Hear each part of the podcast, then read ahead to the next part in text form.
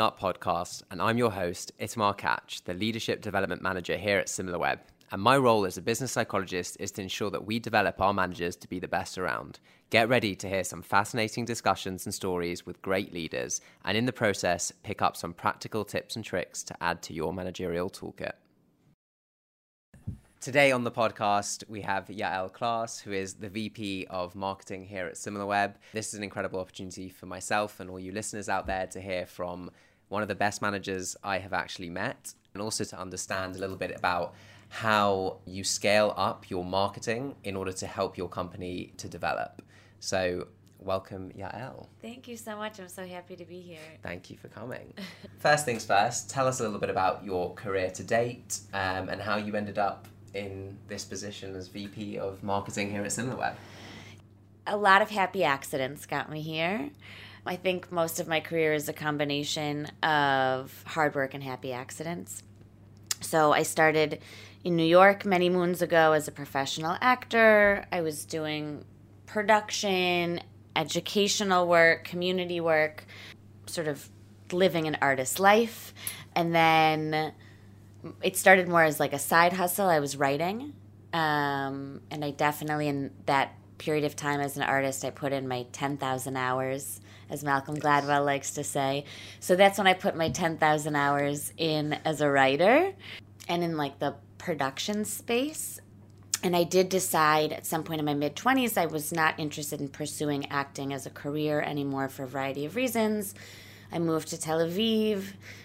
I still thought I would be in community work, sort of by accident got into marketing, got a second degree at the design school, like the universe just sort of kept going. And at some point at Wix in the high-tech space, they said, oh, we're doing a Super Bowl commercial, we need creatives. And I was like, I'm creative. And then it just opened my eyes to a whole new world, and I really thrived. I felt like there's so much talent, and it was so exciting, and I was able to use my mind and my muscles in a different way, and I just sort of kept going in content and social and creative side of marketing at a few different companies until I landed here, where our CEO Or Ofair also promoted me very quickly, and now I got my letters. I'm a VP. Amazing. I love that story. You've gone from actor to all the way to VP of marketing. Yeah. I think every job I've had in tech, I told myself so that I wouldn't be as scared, consider it like a PhD, but they're paying you instead of you paying them. And that's what I tell myself every time I get overwhelmed. You're getting a PhD, you're in the middle of working on your thesis, except they're paying you instead of you paying them. And then I just feel like more hungry to learn, and I have a better mindset to go into things that I don't know. And you feel that that's kind of driven your ability to just take on all these extra kind of commitments, all these extra titles, extra letters. 100%. Yeah, I feel like I don't have the embarrassment of not knowing hindering my ability to move forward. I just have a hunger for learning that's driving me, and I think that's been pretty critical. I love that. And yeah. So that's almost your way of overcoming an issue which a lot of us face, is the imposter syndrome, like I'm not deserving of this. I think instead of like usually you say like, oh, you overcome imposter syndrome because you realize you are worthy. And I think in my mind I overcame imposter syndrome because I think nobody's worthy, it's all nonsense. So I'm just ignoring it entirely and focusing on what can I learn, what can I do, how can I help. And I think the most critical thing is knowing your strengths and weaknesses. So as long as I'm in a room and I'm clear about what I actually can offer and what I actually cannot offer, then I know that I myself am not being an imposter. So if you want to continue having me be the VP and I'm honest about what I'm great at, what I'm learning, and what I'm not great at, then great, then we're all clear and no need for overcomplicating things. Yeah, that's amazing. And you talk about kind of your strengths and development areas. What do you think are kind of the key leadership strengths that you have that really set you apart? I listen. I really listen. I don't see any sort of hierarchy when it comes to who to listen to, and I think that is really important as a leader. I learned that from a leader of mine, definitely. Mm. So I think that that often sets me apart. I think that a lot of times big voices get big jobs, and that's not necessarily the person that, you know, a team of people want to follow. They want to be heard. So I think that sets me apart. Since I had the confidence to be authentic, my career took off. Like, I really didn't have it when I started as a manager, and I think I suffered and my team members suffered because I was not able to just sit in who I was. What gave you that luxury to be more authentic? Partially age and parenthood. I know there's a big stigma about especially mothers in the workplace, and you know, there's lots of literature and research about why we're more productive or why we're more efficient, and I think something that's overlooked is the authenticity and confidence that parents can have, because you're forced to have a different set of priorities outside of work. You're forced to have an identity outside of work. Like, you're responsible for another human being. You're constantly trying to explore how to grow another person, how to reflect yourself positively, how to leave. Like, this is all of the best case scenarios of a parent, but someone that is invested in parenthood, which I definitely am, I've learned and continue to learn a lot about myself, and it's humbled me and also given me the confidence to be more of who I am and bring the person that I am in all aspects of my life to work, because also the truth of the matter is I'm at work more than I am with my children. So that's extremely valuable time to me now, and I'm not wasting 1 minute of it pretending that I'm somebody else. Like, this is my life.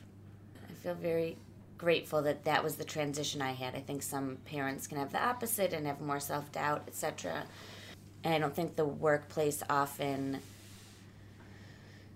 guides parents to seeing that parenthood can be an advantage for the business, which is unfortunate.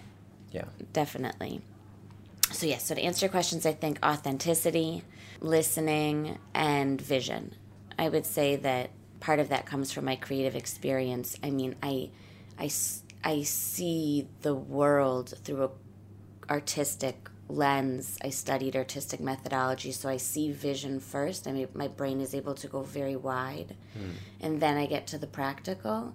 So even when we're talking about non-creative execution with strategic execution, it's the creative methodology of how I look at problems that I think is very helpful and allows some balance to go that big and then get to all the can'ts and whys and this and that, especially in the startup world. It's helpful.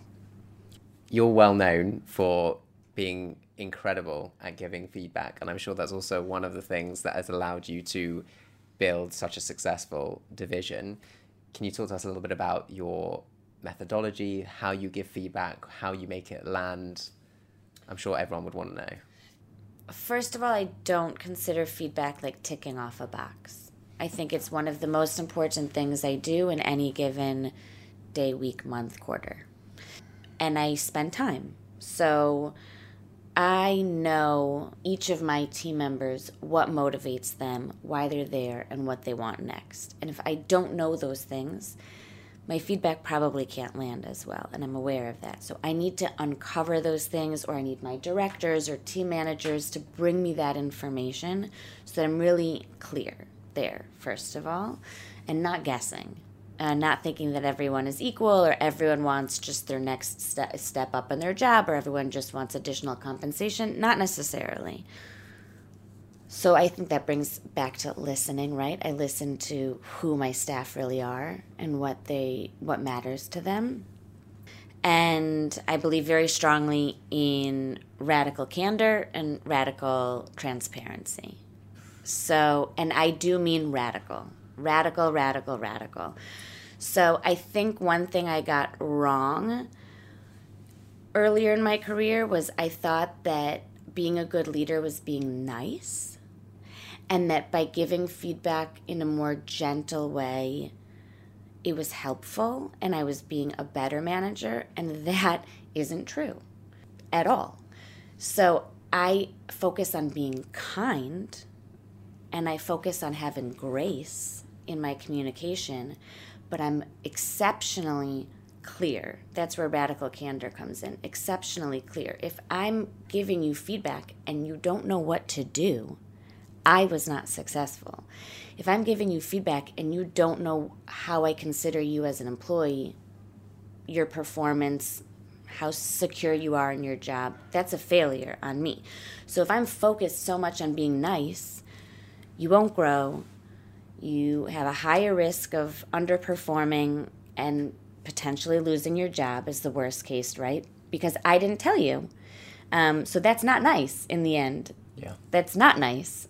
So I focus on giving extremely clear feedback in a way that addresses your why. Why are you here? Why am I telling you? What are you supposed to do? And especially in the time that we're living in now where, you know, not every company can have a merit process because of the current climate. Understanding people's inner motivators and what really drives them, that allows you to give really clear feedback. Because if they, you know, are passionate about development, then it's like, okay, we might not be able to give you this increase in salary, but I'm going to give you this opportunity that you won't be able to get anywhere else. And that's really what actually motivates people. So love that. And another point that I want to raise is the likelihood of a leader falling in the top quartile for leadership effectiveness and the bottom quartile for likability is something around 0.05%, meaning often leaders think, I don't need to be liked in order to be a good leader. But actually the research is showing quite the opposite. But it highlights that it's not, as you said, it's not just being nice just across the board. It's being honest and actually truly caring about their careers, their development and things like that. That's truly being nice. And in the long run, that's what people want. They want that kind of kindness. They don't want the kind of everything's going great, and then surprise, exactly. Yeah. Which yeah, I think it's unsafe. Yeah. Right? Like part of feedback, good feedback, critical feedback, allows for psychological safety in the workplace. And if I know that I am very clear on what success looks like, what my manager thinks of my work, what my collaborators think of my work, where I'm underperforming, how much time I have to improve, right? Which is another one that can be really confusing. Like, okay, I'm underperforming here. Would you think it's reasonable that I make a plan to get better in 6 months, in 1 month? Like, what does that actually look like? Having that framework makes me feel safe. I know exactly what to do. I know exactly what people think of me. I know that it's reflective of who I am, that I can agree with it or argue it fairly, right? And so considering feedback as a part of psychological safety and considering psychological safety is a key area to focus on when ensuring you have productivity and efficiency and effectiveness of your team. Just reverse engineer it and get really good at giving feedback. Honestly, my mind is blown. There's so many points that are just so incredible over there. And yeah, like psychological safety is just at the core, I think, of everything at work. If someone doesn't feel safe enough to raise an opinion, disagree, you know, truly ask for proper feedback, things like that, there's no way for development. There's no way for growth. And it's just so interesting that you've kind of linked that all into the feedback process. You've linked that all into understanding individual motivators. So many amazing points there. Can you share any lessons that you've learned throughout your career that you believe other managers would really benefit from? No task is too small to do with your team. No task. I was thinking about all of these sort of like philosophical and fluffy, but the truth is my team knows that if they need help, I am not above helping anyone, right? And it's not because I'm going to get something out of it, like I need to dig into the details because I need to learn something for strategy. No. There's something going on Twitter, and the social media manager needs me to give extra hands on Twitter. I am the same as everyone else in the team, and I'm putting my hands on Twitter with them. I think that for many reasons. One is You should try to know the job of your staff as much as possible at all times. So you should get in there and do stuff, for sure. I learn new things every time I reattempt to do someone's job with them. And I think that hierarchy is important, and it's also dangerous. The danger is people feeling better than or more or less important or human, right? Like the work that I do probably has larger impact, right? Yeah. The decisions that I make affect more people and can affect the business greater than some of my individual contributors. That's why I have my job, because I know how to do that part. We all are still working hard, right? There's no difference there. So I think pitching in is really, really important, and to get the trust of your staff, right? I had a leader who was a VP and a genius. She really was a genius, and she's the first woman that brought me into tech at Wix, and I learned the most from her, and she would stay with me into the evening just giving extra hands to our team. I was managing Google Plus, if anyone remembers Google Plus. I was like writing blogs. I'm not even sure anyone was reading them. Like my job was not that important. And she was giving us a hand. And so when she would ask me the next week, I need you to work on this project and stay until midnight and da-da-da-da-da. Sure, you got it. No problem. I'm with you. You're with me. I'm with you. Yeah, there's definitely that kind of reciprocation. That's just human beings. Like, it's innate within us. If someone does something for us, we're going to want to do it for them exactly. One of the best managers I ever had, they said to me, basically word for word, "You've got this. I completely trust you, but I'm here for you whenever you need." And they meant it. So I would call them at 8 p.m. and they would get on the call and they would support me throughout anything, but they allowed me to completely have like complete autonomy. But they were there as that safety net. So if anything went wrong, I always knew that they were 100% there, which made me feel incredible as an IC, but then also allowed me to develop so much on that kind of project for myself, just because I had autonomy. I had that ability to learn on the job. Did you ever feel like in that relationship, there was a higher chance that you would mess up? That's what I worry about sometimes. Yes, there was a clear realization that I could mess this up. But I also went above and beyond that much more because I didn't want to mess up, because it was my name at the end on that presentation that was being presented to the CEO. It was my name. It was my brand. So I put in that much more effort. So I minimized the chance of messing up. But then I also used this manager constantly whenever I was unsure, whether I was like, is this going to be something that makes me unstuck towards the end? I would quickly get on the call and be like, can you quickly support on this? And they were always there, and it was definitely like actions. It was like they said it, they meant it. So yeah, it's higher risk but also higher reward. And one of the key motivating factors is purpose, mastery and autonomy. And autonomy is something that we really need in order to thrive at work. The more we're trusted, obviously, as you say, there is that balance. So if someone's brand new into a role, just saying, get on with it, that's obviously very dangerous. So they've got to have the right skills. Yeah. But allowing them to just explore and take ownership is a hugely motivational element that I don't think enough people utilize. How do you build in, I get to ask you questions. So purpose, mastery, and autonomy. So where does a sense of team come into that? So I would say that the team, it's also hugely motivational. I would say that's my number 4, as in the sense of belonging. It is, but when I think of motivation in the individual work, I think of purpose. So I think, do I understand why this work is important? Do I identify with the meaning? Like you said at the beginning, like giving everyone a why, that's the purpose. The mastery is, am I developing skills? That's hugely motivational. And I always say this, but when I was at Deloitte in the UK, the analysts, so the bottom level, we had the opportunity to apply to be the chief of staff for the CEO.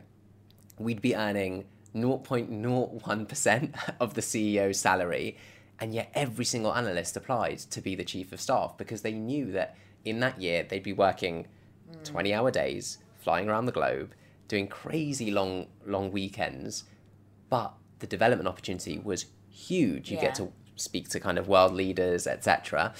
So everyone applied because that's the development aspect. And I realized that then I was like, wow, this is hugely motivational and I need to utilize this more whenever I'm working with my team, like this development aspect. And I make sure to highlight in every project, it's this is the skills that you're going to gain. And I always tie it back to their why. So I said, I know that you're passionate about becoming a manager, a director, whatever it is. If you do X, Y, and Z, these are key skills that a director needs. And that's how I tie it into that. And then when it comes to autonomy, it's, I just took it from that manager. I said, look, I'm here for you. Anything you need, let me know. But I also want to see where you take this. And like, this is for you to own and really kind of smash it out the park. And then I make sure that's on the individual level, but on the team level, as you're saying, hugely motivational. It's, you know, you come to work together with people. I need to make sure that that team camaraderie is all there for sure. But those are kind of the more the individual, and then I see it as a team. What do you think is the quality that sort of takes from a manager from good to great? It depends where they're at in the managerial pipeline. If they're going from first-line manager to director, I think the key thing to develop is the ability to build strong managers. Like, right, if you're a director, you need to build strong managers, so you need to know the fundamentals of management. But when you're going from, let's say, director to VP, it would probably be being more strategic, right? Because that's what you're going to need at the higher level. So I think it kind of depends where they're at in their managerial career. I see a common problem with first-time managers, usually first-time managers or team leaders or directors, that think that the skill that they had to make them so successful in their role to become a manager is the same skill as that will make them successful as a manager, which is untrue. And I think if the manager above them doesn't have the tools and skills to train them out of that misconception, then that's your whole path up, for right? Sure. And that's that person's whole career, and then the whole thing is like, you know, the spine is not aligned. Kind of need a chiropractor to get in, like crack that thing and get it back on track. Yes. So I also think that that's part of the role as a senior leader like myself, is to be able to see all the way down to make sure that whole thing is lined up.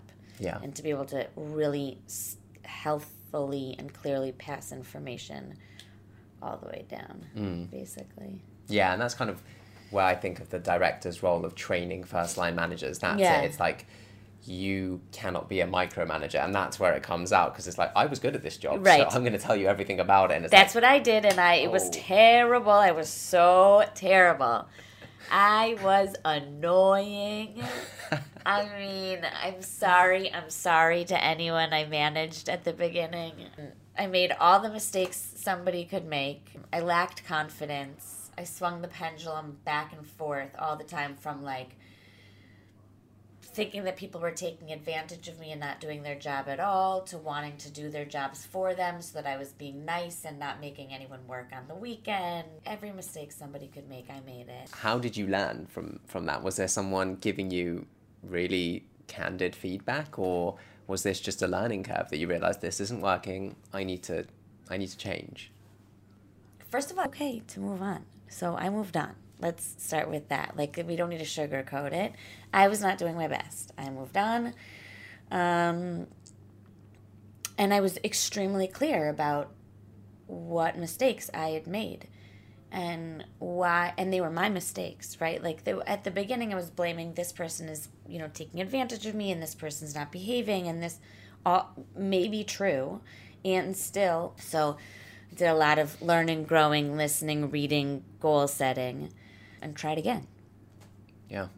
I mean, it sounds an incredibly healthy kind of approach to all of that, because a lot of people beat themselves up for a very long time. But it seems like you took it in a very positive. It's like, okay, what can I learn from those situations to make sure it will never, as you say, it's not going to happen again? Listen, to be fair, hindsight's 20/20. For sure. Okay. So at the time, I felt ashamed. I felt anxious. I felt unworthy. I had imposter syndrome.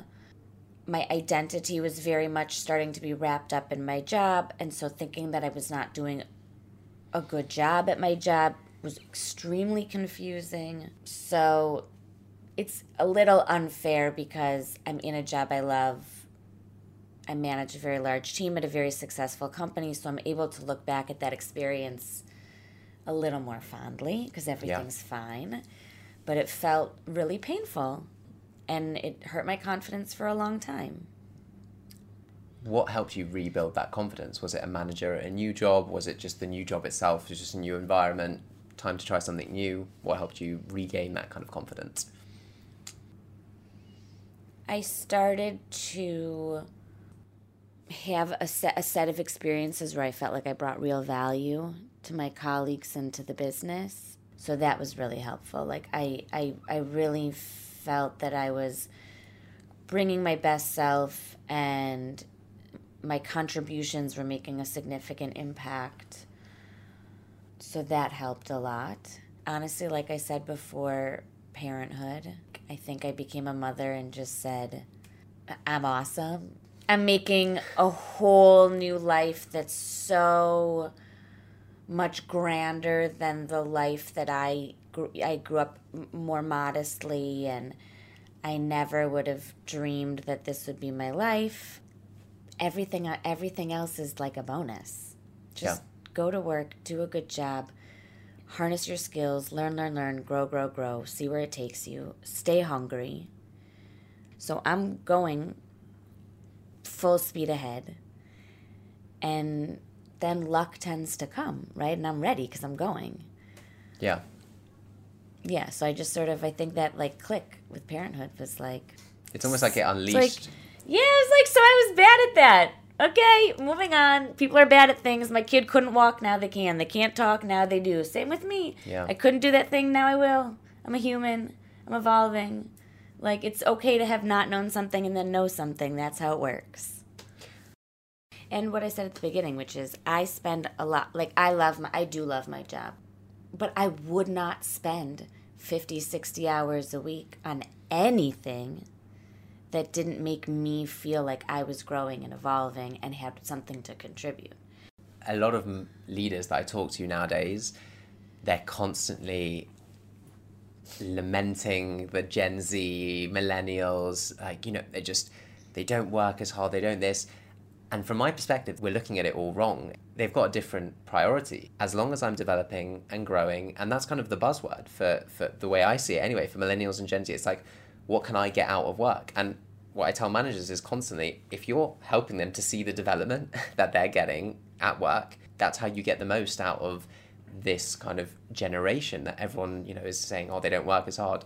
None of the statistics are showing that, by the way. No data is proving that at all. They work just as hard. And by the way, this is a classic thing that every generation says the generation below them is less hardworking, etc. Again, never evidence at all. I climbed up the hill both ways. It's like, yeah. Exactly. But it's like, no, you just need to find what really motivates them. And previously it might have been stability. It's like, hey, you're going to have a job here for 25 years. Great.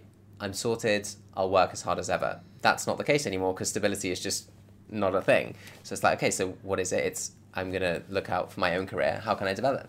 Am I developing? And it's like, okay, as a manager, am I showing this to my people? That's like the key that I think for managers nowadays, and they learn that skill, they'll find that millennials, Gen Z will always stay. Like they'll stay for the development. That's just the way I kind of view that situation. I think actually that also speaks to the importance of hiring. Yeah. I mean, it cannot be overstated, the importance of hiring, the skill as a leader of knowing how to hire, how to read people. If you're not good at reading people, which some people are not, you better find somebody that is and include them in your hiring process. Because the notion that you're hiring, especially younger people, you're actually hiring them based on what motivates them. You're hiring their skills and what motivates them. And your goal is finding someone where what motivates them aligns with what you need done, right? That's the ticket. So basically, if you find someone that has the core skills, is motivated by the thing that you need done, essentially, and has a high level of trust, that you believe that they can have a high level of trust, you're good to go. If one of those is off, you're done. Doesn't matter if you're the most skilled person on the planet. I found someone that's been doing something for 20 years and they, you know, want this individual contributor position with me? Are they exceptionally trustworthy? Are they motivated by things that you can provide? If not, so I don't care how skilled you are. How do you assess motivation? Like their motivators, how do you kind of get that in an interview? I think examples are helpful, right? I think we need to pull from examples, and they can be in the workplace or not in the workplace, but examples of what is work that you initiated on your own? What is a project you initiated on your own? Why did you do it? What did success look like for that project? What were some of the obstacles? Did you overcome them? Did you not? It's something as little as when someone is talking about a project that they did in their previous job, you can tell pretty quickly if that's a project where they say, I did this and that, and, you know, they're still going to run. Like, you're so invested that even when you leave the company, you want that project to be successful. That's a person I want. And I'll be able to tell not what their example is, but how they talk about the process of creating that project. That example tells me a lot. Am I saying I or am I saying we? Right? Oh, it was a we? Oh, good. So you enjoy collaboration. Great. Me too. Mm-hmm. That's a prerequisite for being on my team. I love that. There's like a lot of interesting kind of research talking about the types of questions and exactly what you're saying. It's looking back, give examples, but there's a lot of interesting stuff coming out now about actually asking hypothetical questions, because people who are very good at interviews sometimes concise. I feel like, by the way, I'm that person. Me too. I was in consulting for a very long time. I'm able to BS my way through most interviews. Yeah, it's true. But what I found is actually, if I paint a hypothetical question, this is the classic one that I always say to if I'm hiring a manager, it's the CEO needs something by the end of the day. Someone's been working on it, but they're unable to work on it today. They've got something going on at home. What do you do in that situation? At that point, they basically got to enter my world. It's like, this is a situation that happens. It's a great question. To me, and there's no right answer. It's just, let me see the way you think. And from that, exactly what you're saying, I can understand what are their motivators. Is it that they put their people first and then they're willing to put in the long hours? Is it that actually they're willing to push back? So the hypothetical questions where they have to enter into my world, that's often questions where you can really see motivators. At least that's what I've kind of found more recently. Okay, let's go for a little bit of a quick fire round. What is the best managerial or leadership advice you've ever received? Being honest is being kind. What is one misconception about your division that you wish you could get rid of? Creativity is a bonus, right? Like, or creativity is the fluff. No. Marketing is an art and a science. You need both. My division brings the art. There's no one without the other. Marketing is the combination of an art and a science. So the art, while it's harder to measure, is equally as important as the science side of marketing. Couldn't agree more. Actually amazing. What is one thing your industry gets wrong? Copycats, just loads of copycats. I'm just exhausted with the copycats. Our industry is obsessed with being like or better than a version of competitors instead of innovating. I think most people don't get most companies don't have the confidence to innovate until they're already corporate, and then it's a little bit difficult. So innovate when you're younger as a business. That's one thing I think we get wrong. And two, just because you can't track it doesn't mean it doesn't matter. Just because you can't track it doesn't mean the impact isn't coming. That's for sure. Okay. And what is one skill you're currently looking to develop? I have many. I'm always looking to develop. Currently, I am listening to basically, I've decided it's my podcast that I'm listening to a daily call with a customer, because I'm trying to better understand from like an empathetic perspective and dig a little deeper into customers' experience or prospects' experience. So I'm trying to get a better handle on the customer voice. I think that I lost it for a little while, or it got a little too generic. And our product is extremely complex. So yeah, I'm trying to improve there for sure. I have a long road ahead. I have a lot to learn. Yeah, I have a lot to learn there. Okay. And what is one piece of advice you wish someone told you earlier? Your mistakes don't define you. Just be better. Just get back up and try to be better the next day. That's it. I feel like that's an incredible point to end the podcast on. Thank you so much for joining. Genuinely, You're this welcome. Has been such an informative conversation, and I've loved it. I'm sure all our listeners will definitely learn so much from you as well, and definitely hope to have you again on the podcast shortly. My pleasure. Thank you.